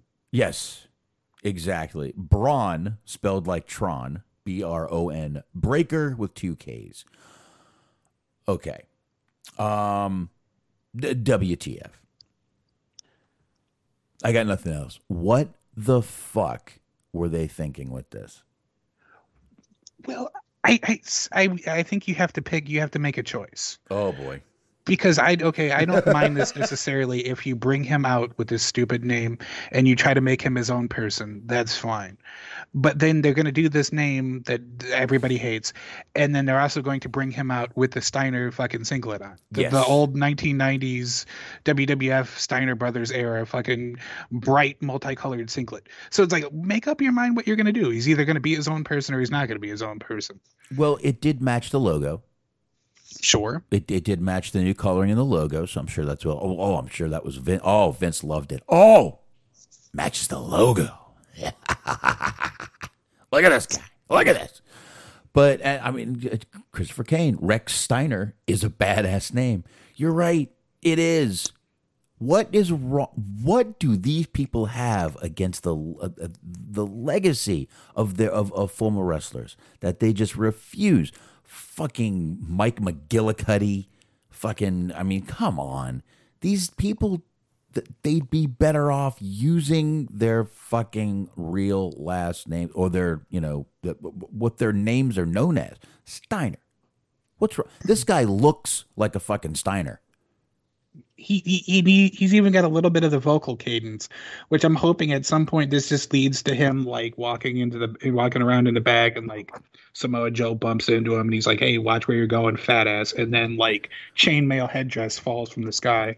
He's like, "You're fi- That's it. You're finally ready. You're ready to do this." He does. He has. He looks like Rick, but he's got Scott's body. Hmm And he's got the Scott Steiner cadence. So if he if he can fully just if he can really get in touch with that, if he can dig and find it in his soul to start cutting the fucking Scott Steiner promos, he, he's it's gonna be great. Well, Scott's not allowed in the building, so Oh no, I mean, not. I'm sure there's a picture of him outside of NXT too. Uh, but um, yeah, I, I, I, again, it wasn't a bad debut. He came out, he beat LA Knight, which you, you know I have no problem with that shit. it's just I felt like you would have loved this episode of NXT because the first thing I see after NXT is over is people complaining that LA Knight lost twice in one night, and I was like, "Oh man, Box is gonna love this show." and somebody like uh, Brian Zane put out a tweet that was like, "Why would you have LA Knight lose twice in a row?" And like the very first comment, it has like the most likes is the clip from the fucking pop copy skit on Chappelle's show of just why because fuck him. That's why. because the guy is shit. Mm-hmm. Telling you, the guy. I'm, I'm telling you, the guy is not what everyone thinks he is. He's a fucking one trick pony, and I will not be surprised if within the next one or two rounds of releases, L.A. Knight is in them. He's a good hand, but I mean, like, what are you gonna get? I don't think he's somebody that you can build a future around. They're trying to build a lot of new hands and Mhm. a lot of good hands. They're trying to do that now. Okay, so there, there's one because we've talked about it was a night of many debuts or vignettes of new characters being introduced. And I don't know if you saw this because it was it was quick, but there's a guy, Tony D'Angelo. Did you see this at all? No. I wish you would have. Um, let's see. It's I could probably dig it up here. It's only like a minute or two long. Yeah. But they're going back to his gimmick, which is sort of weird, but it's it like is actually who he is, I guess, in a sense. He's from Chicago, but he like went to college in New York and lived in New York. So his whole gimmick is that he's from Chicago, but he's your stereotypical Italian mafioso character Ah. Which I do. I did find the promo. It is a minute long. I'm going to post it in this here Mixlr chat. Yeah. Oh, Dirk says that uh, L- he thinks LA Knight's being brought up to the main roster. That'll give me another reason not to watch. But please bring him to SmackDown because I'm doing Hollywood Hangout during SmackDown anyway. I don't really give two shits. That's the thing. Like, as ridiculous and far fetched as that seems, that's how they move people up. That's how they give people belts and push people. Is they just have them lose a bunch and then suddenly they win a big match. Um, but that guy, that guy, I mean, you know. All right, let me do this. Okay, here we go. Let me skip the trial of YouTube Premium, please. Let me get some volume over here on the little mixer, mixer, mixer. Here we go. Let's start with that much. You see, I was born and raised in the streets of Chicago. And I come from a long line of businessmen. See, my family has interests in waste management, the fish market, the meat market, you name it. But I found success in my own way amateur wrestling at the University of Buffalo. And I was even named All American for the Greco Roman style. But my family, they smartened me up. Because let's face it, there's no real money to be made in amateur wrestling. But you know where the real money is? NXT. First of all, he's got a little bit of a De Niro look to him. Mhm. You know, young De Niro look. He's got the De Niro look to him. Second, I love that he's kind of kicking in the Chicago with the New York. See, when I saw this promo, I immediately paused. I was watching the Hulu version.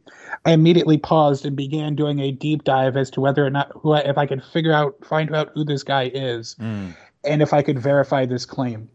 Because as soon as the promo kicks in, he goes, "I'm from Chicago." I said, "No, you're not. You're a fucking liar. Do not lie to me, son." No, I think he's got a little bit of the Chicago with the New York. Mm, I reckon so because I looked and I verified the claim has been verified. He actually indeed was from or is from Chicago. I found his LinkedIn page. Oh. which is funny because he has, uh, and I can try to f- post it here in the old Mixlr chat, but he has NXT listed on his LinkedIn, on his resume. And then it's like he was a server at Denny's and then a substitute teacher, and he worked as like a delivery driver for a pizza place in New York. That's ballsy.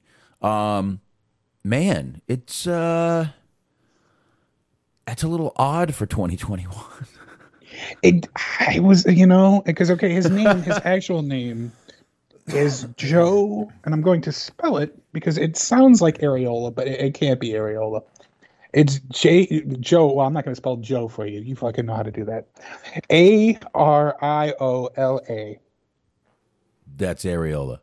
Yeah. I think I swear to God, we've had to have talked about this guy before while talking about their new class of signings because I remember distinctly the argument of is this Areola, is this not Areola, and they were Yeah. going to post the mix, the LinkedIn profile, which is weird that it's so easy to find out about these people.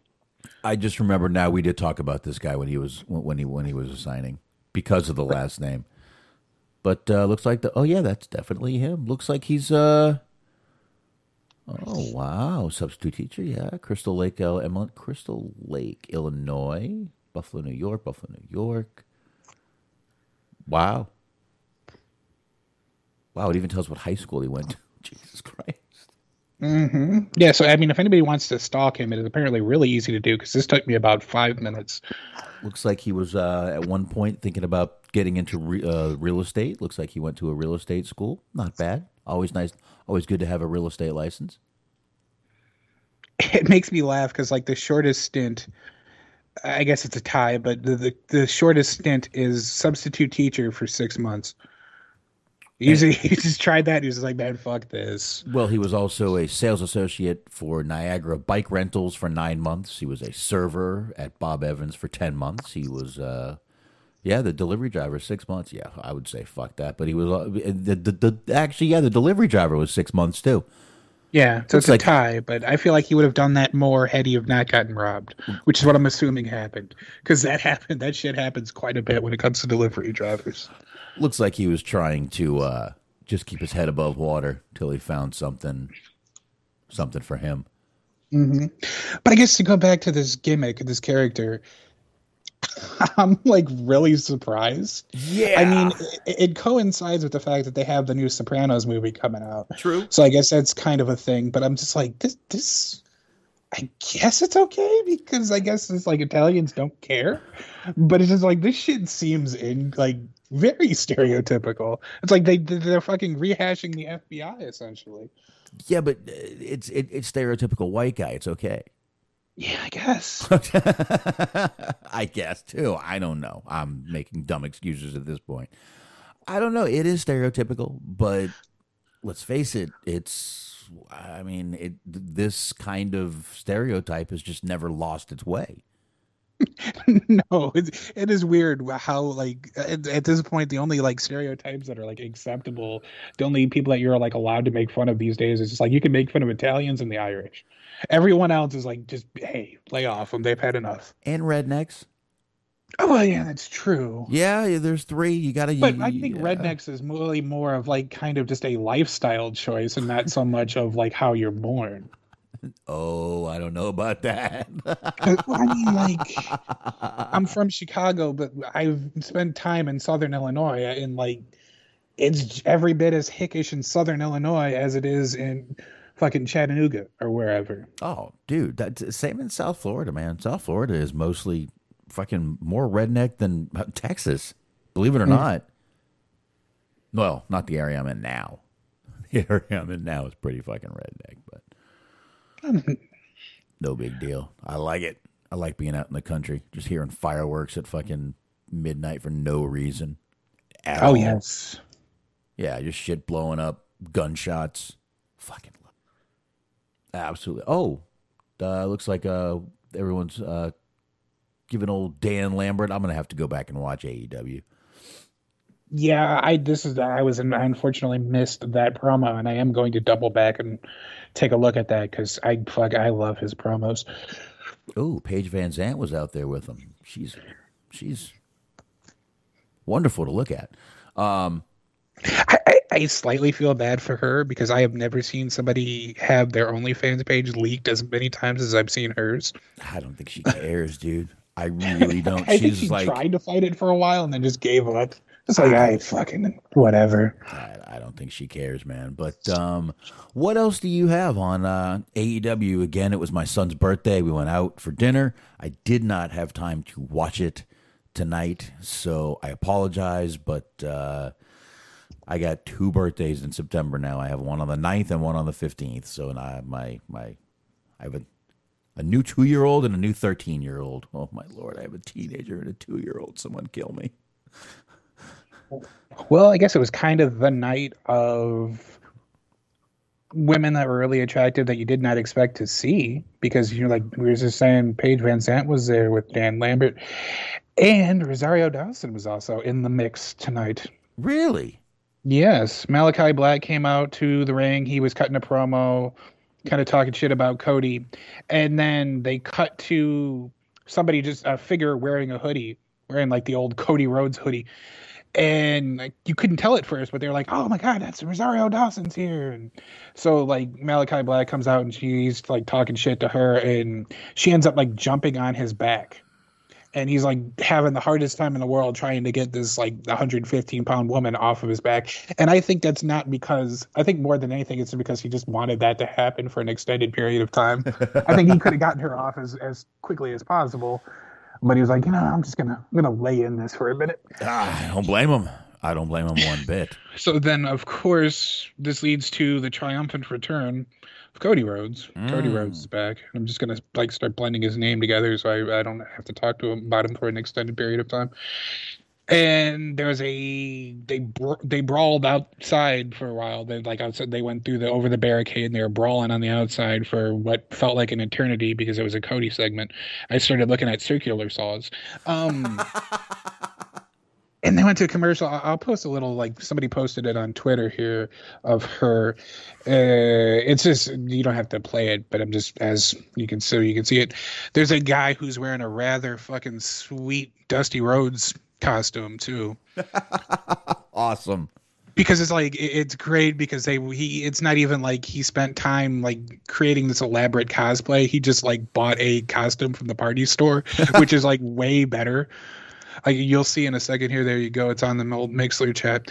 So that was a thing. Uh, there was a lot of just people, unfortunately, like the, the matches were pretty decent, but there was just a lot of people who I just didn't kind of give a fuck about this episode. Because you had a Shawn Spears match. Shawn Spears wrestled Darby Allin. You had a FTR match. Cody Rhodes came back. So there was just like, I, up until the main event, it was kind of littered with people who I cared very little for. Yeah. Now I'm I, I'm a bit confused. What does Rosario Dawson have to do with this? Uh, she's on the Go Big show. I guess they're doing season two. They're on that show together. I had no idea for a minute either. I was like, okay, like I'm glad to see her, but what the fuck does she have to do with anything? Yeah, I would I would definitely let her stay on my back for a good two, three hours. Mm-hmm. Yeah. Yeah. Wow. Nice uh Cody out there dressed like the devil in his red suit. Fucking red suit. I'm looking for the uh dusty guy in the crowd. Is he in the crowd? Uh, yeah, he's in the crowd. I posted the link um, before you even hit play. It's like in the uh, thumbnail. Oh. All right, hold on me. Me. Then let me hold on. I'm, I I kind of went to full screen so I could see Rosario Dawson. In fu- oh oh yeah, flex. There you go, girl. Okay, hold on. hold on a second. I'm I'm getting there, Smark. All right, let me back up the video here. Oh, I see it there. Mm-hmm. I see it. Yeah. It's amazing. Like I, somebody bought like a full-on adult-sized Dusty Rhodes costume and wore it, and it, it was great. It's the body and all. It's awesome. Mm-hmm. Hey, like for those who can't see it, it's even it's like it's like they sell for the kids outfits where even the arms are like kind of the fabric of the like arms because it's like a full sleeve costume, and like from head to toe, it's completely like painted up where it would be like how Dusty Rhodes used to wear the old polka dot singlet. That was fucking awesome right there. Absolutely awesome. And yes, Christopher Kane, you are correct. She is married to the New, New Jersey Senator Cory Booker. Interesting. Uh, I'm, I, I do not hold that against her. I hold something else against her, but not that. Not that. Hi-yo. What else you got on AEW's Mark? Um, the, opening match was Adam Cole versus uh, Frankie Kazarian. that was pretty good. Adam Cole won that one, of course. That went for probably about a good 15 minutes or so, I would say. You would have been happy. There was a Jade Cargill match. She took on, uh, what's her name? Uh, the Russian lady, this tiny Leyla Hirsch. There Leyla. Hirsch. I like both of them. Yes, but I actually, I'm, I, I actually enjoy her quite a bit too. She had a good match with uh, Camille, the Empower. Her whole thing is basically she just suplexes the shit out of everybody. So she's basically doing a female Taz gimmick. Okay, I, I there was a particularly good segment where you MJF comes out and he cuts a promo on Brian Pillman and everything, and he keeps you know making fun of his mom and calling his family's legacy a sham and all of this shit. It's like it's a typical MJF promo, but it's a good promo. But the part of it that I like is they cut to a pre-taped segment with Jim Ross interviewing Brian Pillman Jr. and he's just fucking laying into him. Because he's like, when I left, when I left the arena last week, I was sad because that man completely desecrated your legacy, and you let him do it. You're gonna have to beat him, or if you ever want to make good on your family's name. And I'm just like, Jim Ross is just fucking laying into this poor kid, and he's trying his best to cut a promo, but like he's already starting at a deficit. So I felt a little bad for him. Jr. is like, I'm pretending you're Vince right now. Okay, don't worry about it. I'm sorry, I had a little flashback there. Working through some things. Working. Trying to work shit out, you know. Just uh, sorry about that. Didn't mean to. That was like when Bruce Lee lost his shit in that Enter the Dragon movie. All right? Mhm. I just, I, I, for sure, I thought I was in a dream. Oh my god! There's God some damn it, get your family name back. Oh shit. Oh god. Flashback. My God, there's a new fucking. I'm, I'm looking through Twitter to see if there's anything that I had forgotten. There's a new Cody Rhodes T-shirt, and it it's terrible. It's just I can't make a joke about it. It just looks stupid. Okay, I mean, oh, all right. Let's see here. Let me check this bad boy. Oh, yeah. hmm This is definitely so. Actually, I can make a joke about this. This is definitely something Jerry Lawler would wear that everybody would make fun of him for. This, it's, it's the tattoo on Cody's neck. It's, uh, it's two color. It's, it's, Mhm. it's on a black tee. It's, uh, it's blue with orange, basically fire. It's the, the tattoo on Cody's neck, basically just on fire and being burnt apart. Which may be a foreboding sign of the future when some poor unfortunate tattoo artist has to like get this off of his body. Oh, and you know what? It's three color. There's white in there also. So it's white, blue, and orange. Um, this is uh, this. I mean, y- you know who would love this? Uh, this is Triple H, dude. Mhm. Triple H would. I, Triple H is going to buy one of these. You know that, right? It's gonna be like a picture of him in the hospital bed with like a thumbs up wearing the fucking Cody Rhodes t-shirt. Stephanie's got her back turned. Just That's it. Stephanie's in a hoodie in the background. She's in a hoodie and she has her back to the camera. Just like Yes. full on, not taking any chances. but you can tell because of her fucking man legs. Mhm. You can't even see her face, but you know she's scowling because it's just Stephanie. It's Stephanie, you know, yeah. Man, Triple H, man, what'd you do, brother? Oh, but uh, all right. What else on AEW, or uh, or is that it? Well, we're, we're reaching we're reaching an end here. Like I said, FTR was uh, they took on Dante Martin and Matt Sydal. FTR ended up winning that one.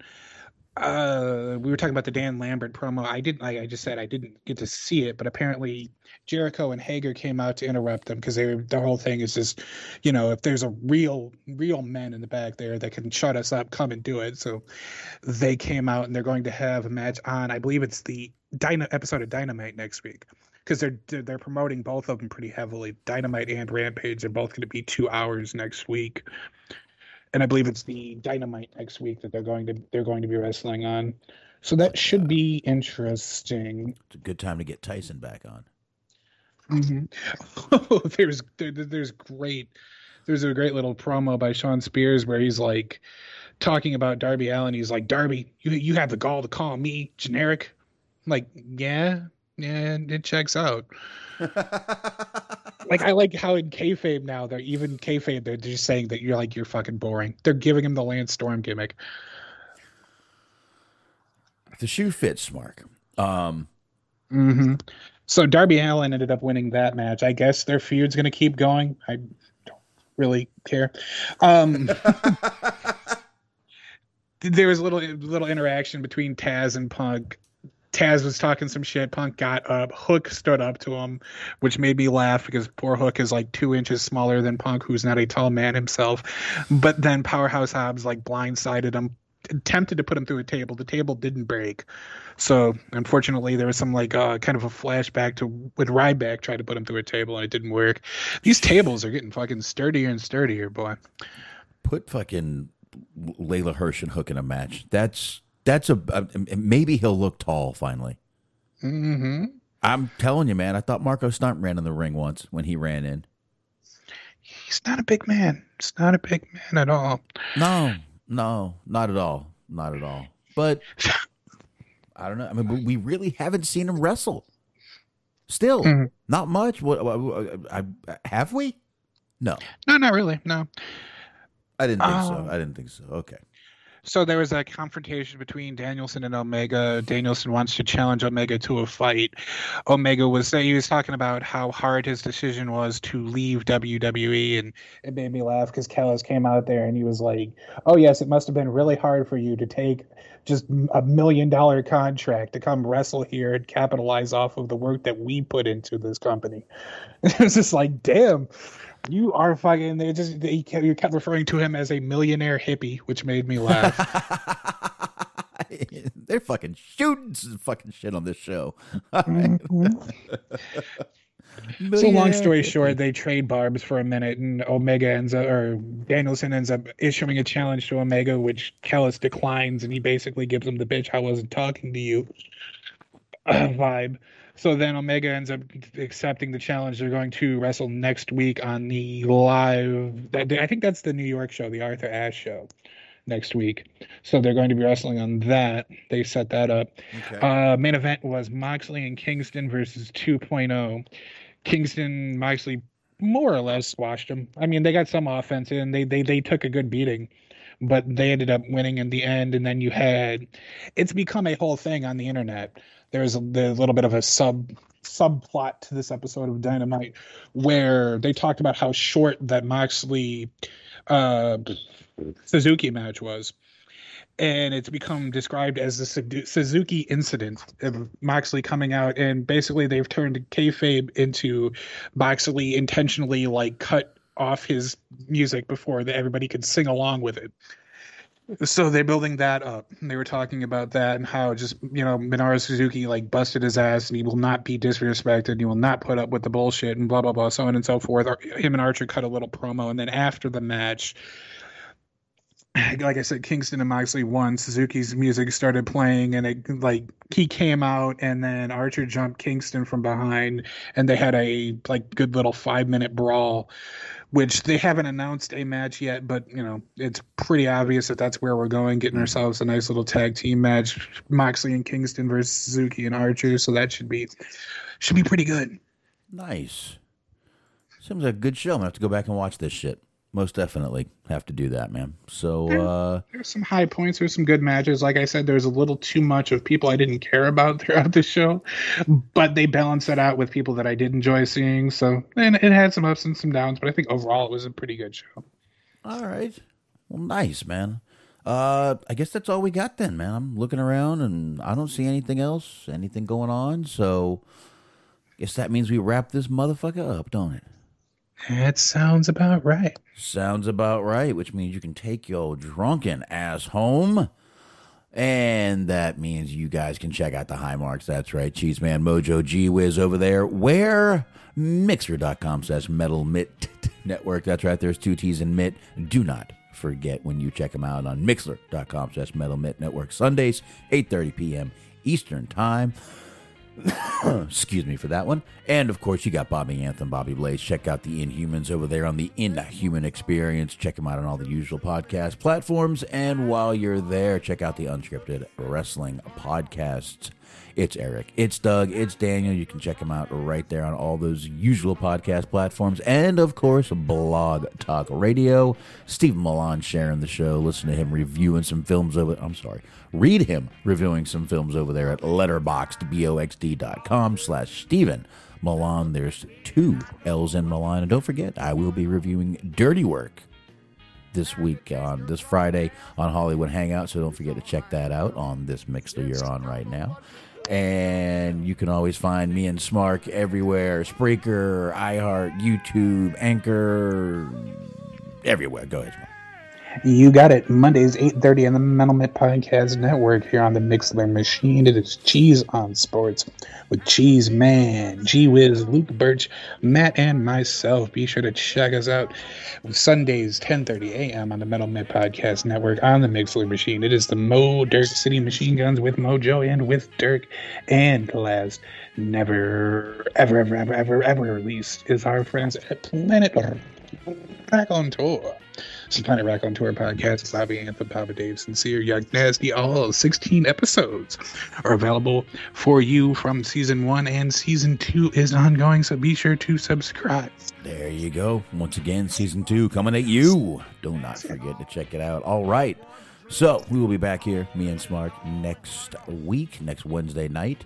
Same time, same place. Once again, don't forget to catch me Friday night. Dirty work. Spell, drink some more. Time for the band to hit the door. We're going home. It's time to take the band home. It's all right. Uh, if you don't know what to do,